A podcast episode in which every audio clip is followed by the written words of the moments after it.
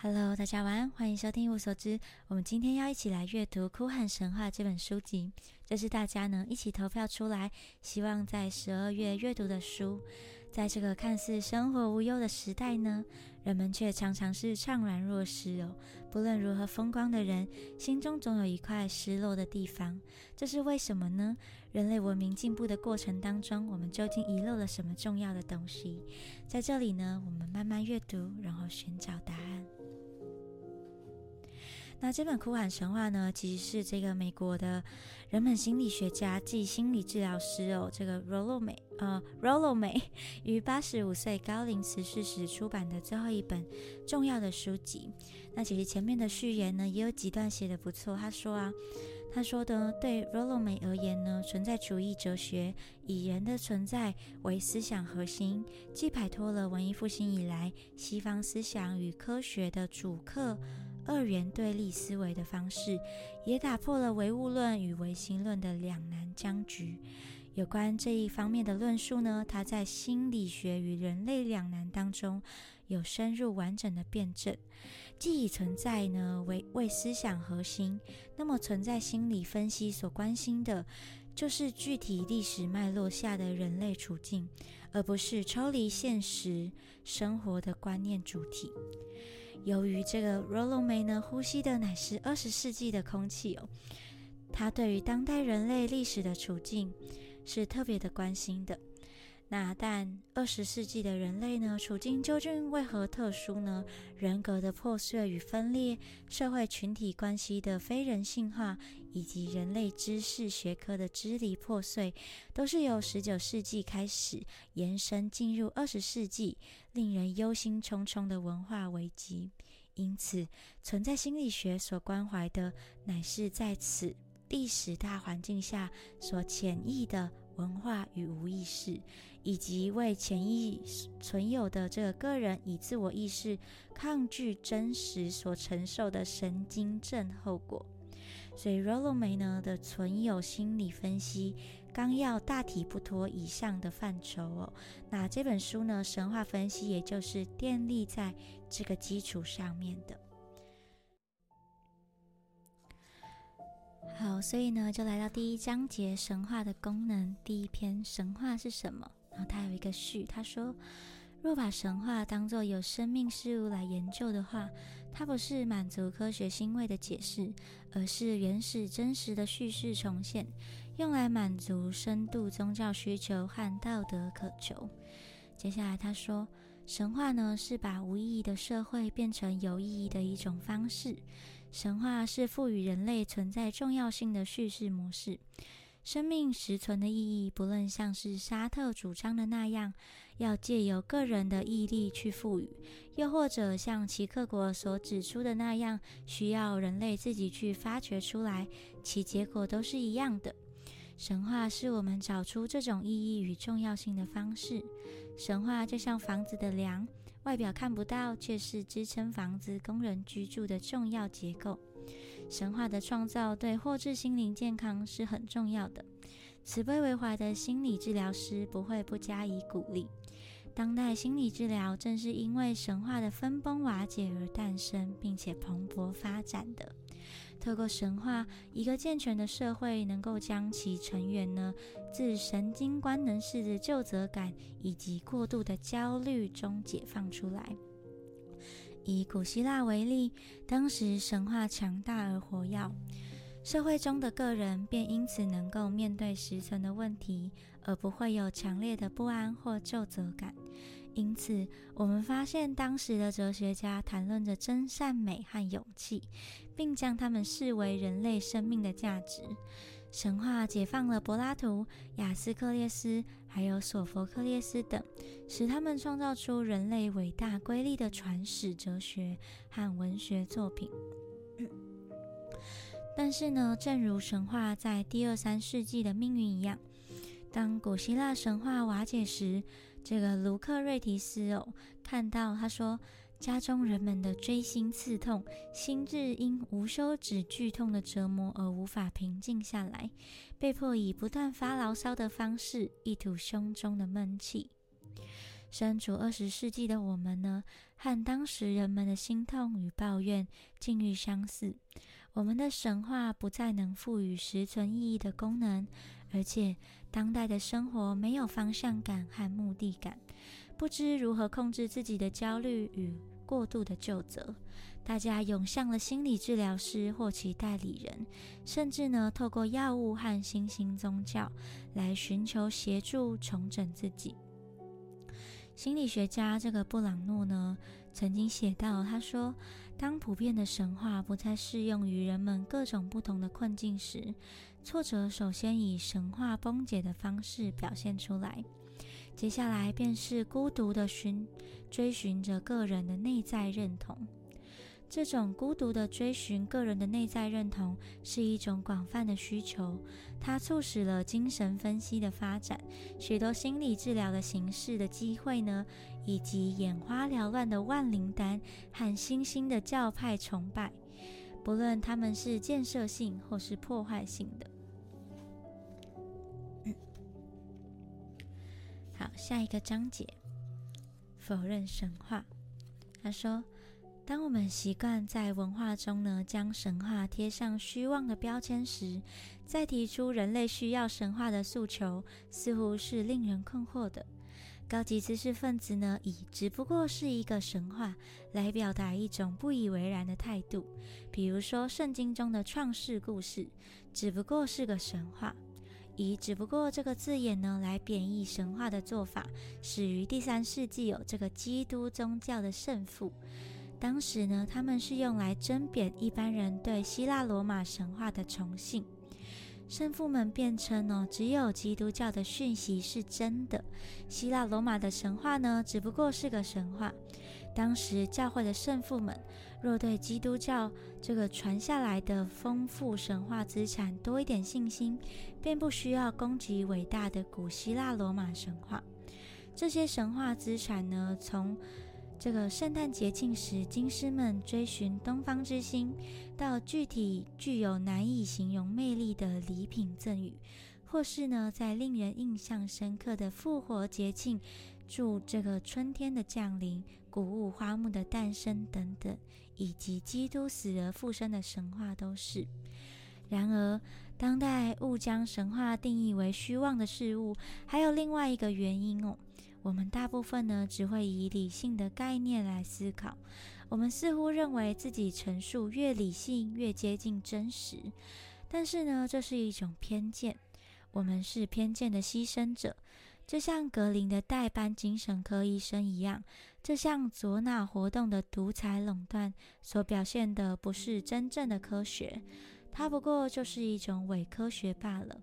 这让我想到之前呢，有一个就是呢。说到，他说，其实科学家呢，最后都会去研究神学。好，所以呢，如果只是单纯客观性哦，越是理性的叙述，好像呢，就少了那么一点点真实性。他说呢，诚如这个白特森所提醒我们的。他说：“以理性为目的，而未能赋予艺术、宗教、梦境等现象，必定是病态的，是生命的破坏。就像我们前面所说过的，当神话不能满足我们的要求时，我们的第一个反应便是解离神话、踏伐神话这个概念。正如我们稍后也会讨论到，否认神话本身正是我们拒绝面对自己与社会现实的一部分。”神话是我们的依靠，穆勒写道。他说：“现在呢，和荷马时代一样，也有神话，只是我们看不到而已，因为我们就生活在它的阴影之下，也因为我们全自真理之光的顶峰退缩下来。正确定义的科学与正确理解的神话之间，当然没有冲突啊。”海森堡、爱因斯坦和鲍尔等无数当代伟大的科学家。早已把这点讲得很清楚了。有趣的是呢，许多伟大的科学发现也都是由神话开始的。虽然我们并不知道爱因斯坦给弗洛伊德的信当中呢，如何答复弗洛伊德为捍卫神话而提出的问题。他说：“为什么会有战争？”但是我们没有理由怀疑爱因斯坦是肯定神话的。叶慈便精辟地指出科学与神话的关系有，他说科学是对神话的批判。问题不只是在定义而已，而是心理与灵性的问题，更在于努力聚焦直视真理最耀眼光芒的勇气。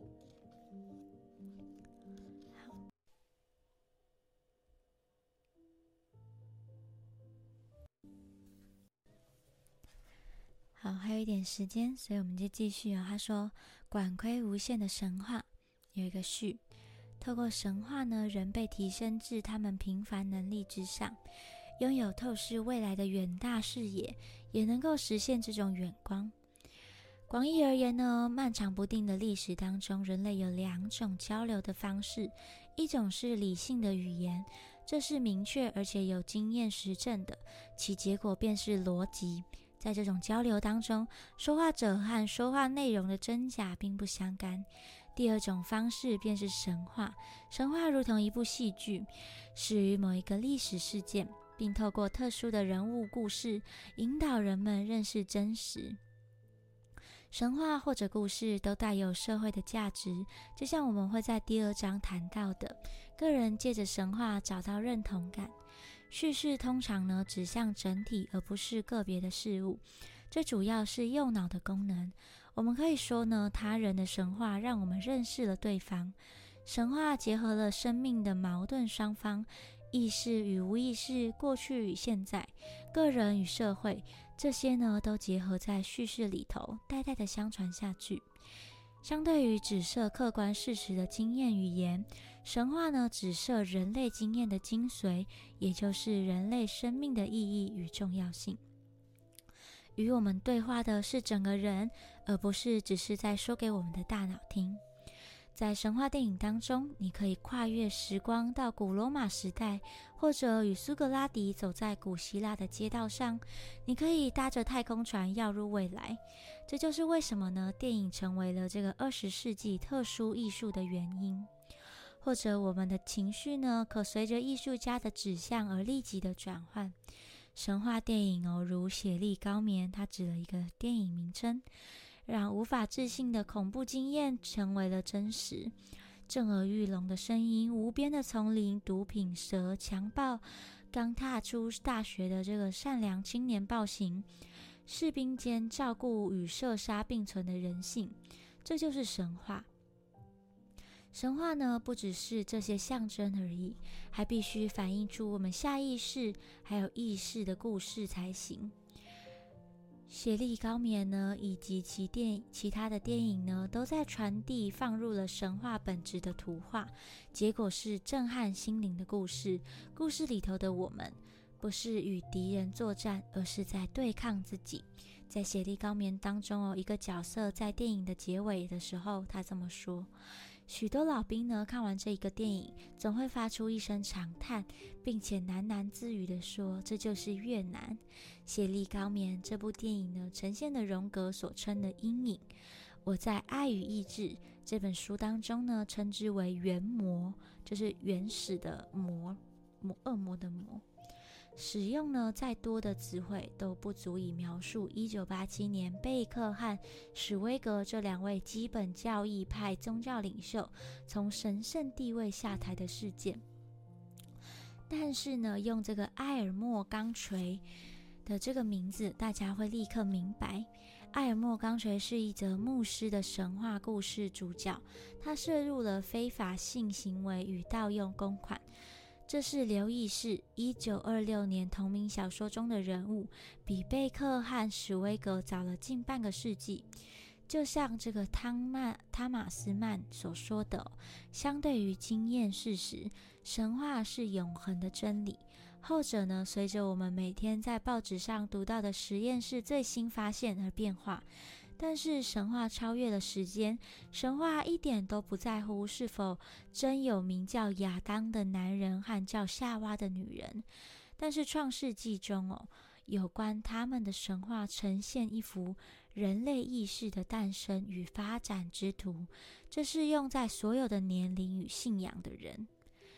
然后他这里引用。神话不是艺术，尽管它被运用在所有的艺术当中。神话带来更多，神话的方式与功能不同。神话是一种表达的形式，表达了一种思想与情感的过程。这就是人对宇宙、其他人类和生命体的觉察与回应。神话呢，也是恐惧与欲望具体戏剧形式的投射。这又是其他形式所无法揭露和表达的。哦，其实这一段呢，我们之前在这个在讲画作的时候也有讲到。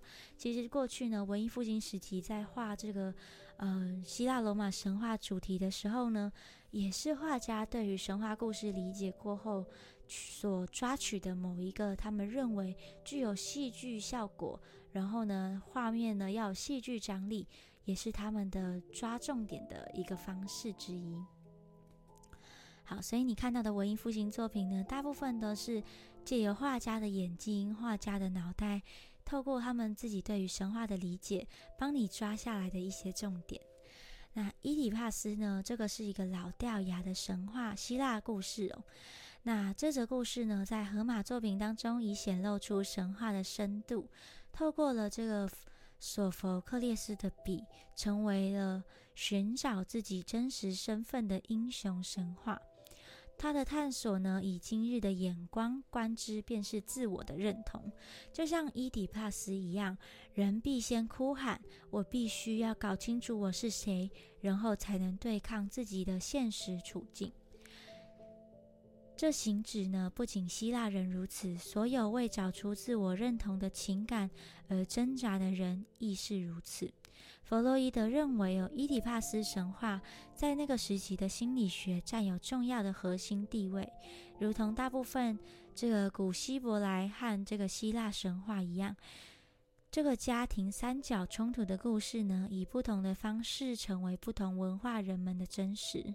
因为每个人都是由一父一母所生，又或多或少对于对会对抗他们，这就是伊底帕斯这种经典的定义。精神分析学者呢，贝多汉在《法术的使用》这本引人入胜、讨论童话故事的书籍当中，也解决过度强调理性的问题。他招来柏拉图和亚里士多多。斯多德这两位古希腊大哲学家哦，为自己背书。这里也是一个引用哦，引用这个贝多汉的书籍。他说，比起只让自己小孩接触真实人物与日常事物的当代人，柏拉图更清楚是什么形成了人心。他知道智是。嗯，知识经验造就真正的人性。他建立，他建议呢，理想国未来公民的人文通识教育要由讲述神话开始，而不只是事实或所谓的理性教导。甚至亚里士多德这位纯理性大师也说，智慧之友亦是神话之友。教导年轻人呢，德性与勇气，有希腊人称之为阿瑞特美德啦。美德的希腊语的官方教育机构，呃，对，那也了解神话是价值与伦理的基础。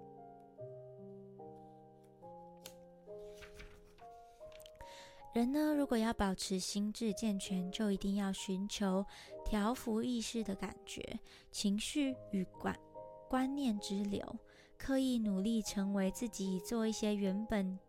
由家庭习俗、教会和国家为我们做的事，换句话说，就是要能够形成理解我们经验的神话。